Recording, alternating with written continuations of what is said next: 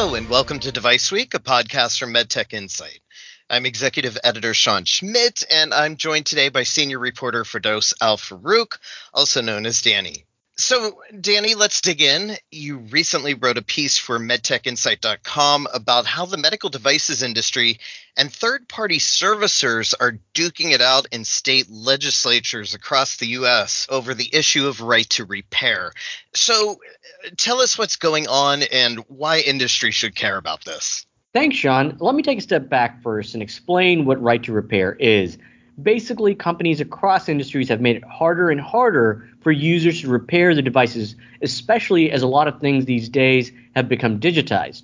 As an example, remember back in the day, it was really easy to change the battery out on your cell phone and keep it going. But these days, cell phones are designed so that consumers often just get a new cell phone when their battery dies. As many of our listeners may be aware, right to repair is not a medtech specific issue. In fact, the issue kind of spawned out of a 2012 Massachusetts law that requires car manufacturers to provide manuals, tools, and parts so anyone that wants to can try fix their car. Over the years, the right to repair movement has expanded to other industries such as the consumer electronics, the farming, and now the medtech industry. The issue is also gaining traction across states. In 2015, right to repair bills were introduced in four states, but last year that number ballooned to 27. Though proponents have not been able to make any significant wins, they're optimistic that they've got the political momentum and that it's just a matter of time. What did the proponents of right to repair want from the medtech industry? Well, there's a coalition of third party servicers and hospitals that support right to repair bills across the country. Basically, they want manufacturers to provide service manuals, tools, and parts so that their customers can fix the devices themselves. Right now, a lot of devices can only be fixed by the manufacturer, which means the products take longer to repair and cost more for hospitals and other healthcare facilities. But on the other side of the issue, manufacturers say they aren't against third party servicers fixing their devices, but in certain cases, they want to make sure that their products aren't improperly serviced, which could harm patients. They're also concerned that giving unfettered access to their device could compromise the cybersecurity of a lot of connected devices and allow competitors to see the inner workings of their products, which companies say compromises their intellectual property. And on top of that, manufacturers say the right to repair legislation could be harmful to contracts that firms already have with hospitals and servicers. Manufacturers also point out that they're regulated by the U.S. Food and Drug Administration, which means, of course, they must follow quality systems requirements that third party servicers don't have to comply with. So companies are working with the FDA and Congress to try to get that changed so that everyone is operating on a level playing field. Okay, so what are we talking about here in terms of actual time and money that right to repair proponents are complaining about? Well, one proponent I talked to who works for a hospital system in Pennsylvania said her hospital would save about $15 million a year if the in house technicians could repair a lot of their devices. Wow, that's a lot of cash, which I'm sure these hospitals desperately need right now.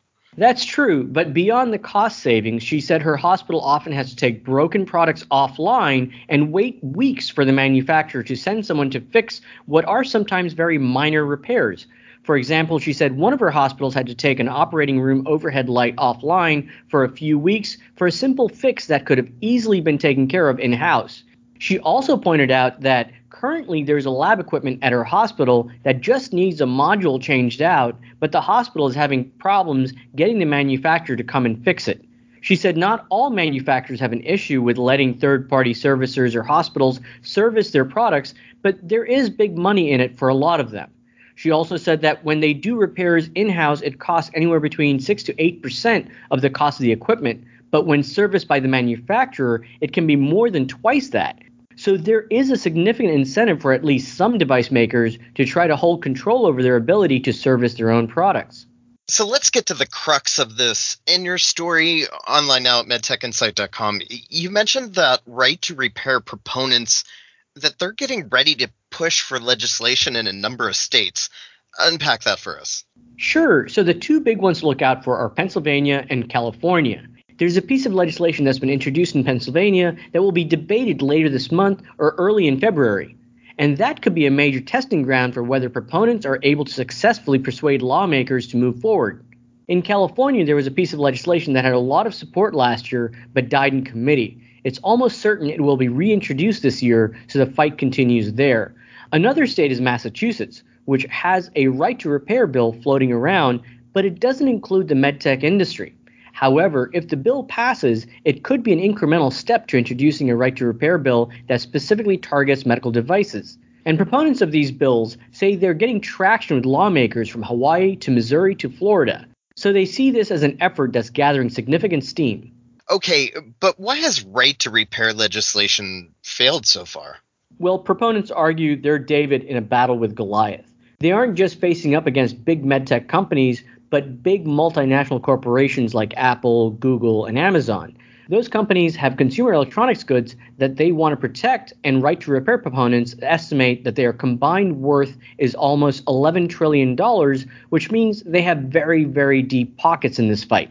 Yeah, I'd say so. Uh, but even if right to repair proponents score a win in one state, won't they still have to keep the fight going in potentially 49 others?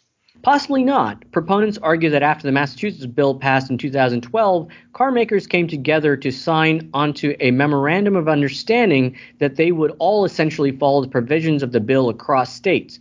Essentially, they wanted to prevent an unwieldy patchwork of laws around the country that they'd have to follow rather than just what was required in Massachusetts. They seem pretty certain that the same will likely happen if a right to repair bill targeting medical devices were to pass in any given state. Basically, device makers wouldn't want to follow, say, the legal requirements of Pennsylvania and then follow a completely different set of requirements in California. So they too would put together some sort of memorandum of understanding that would apply everywhere across the country. Well, that begs the question of why isn't there a push for this on a national level? Why is this fight only happening in individual states? Well, there were efforts in the U.S. Congress, but those fizzled out. Right now, it doesn't look like anybody's willing to pick up that fight again on the federal level and run with it. Proponents are trying, but their hope is really that some legislation will get passed on the state level that leads to some memorandum of understanding and negates any need for federal legislation. Okay, interesting stuff. Right to repair is an issue that's been percolating for several years in industry and will undoubtedly continue to heat up. So we'll be keeping an eye on that here at MedTech Insight. Thanks for that report, Danny. And that wraps up this week's Device Week podcast. Head on over to medtechinsight.com to read Danny's story on Right to Repair. And while you're at medtechinsight.com, you can listen to the first five episodes of our podcast series, Speaking of MedTech, which features former FDA Device Center Compliance Director Steve Silverman. Steve and I will be breaking out the crystal ball on a new episode next week, giving our takes on topics that industry and FDA's Device Center will likely face in 2022. So be sure to check that out wherever you get your podcasts. And always remember you can find us on Twitter at medtech underscore insight. For now, thanks for listening.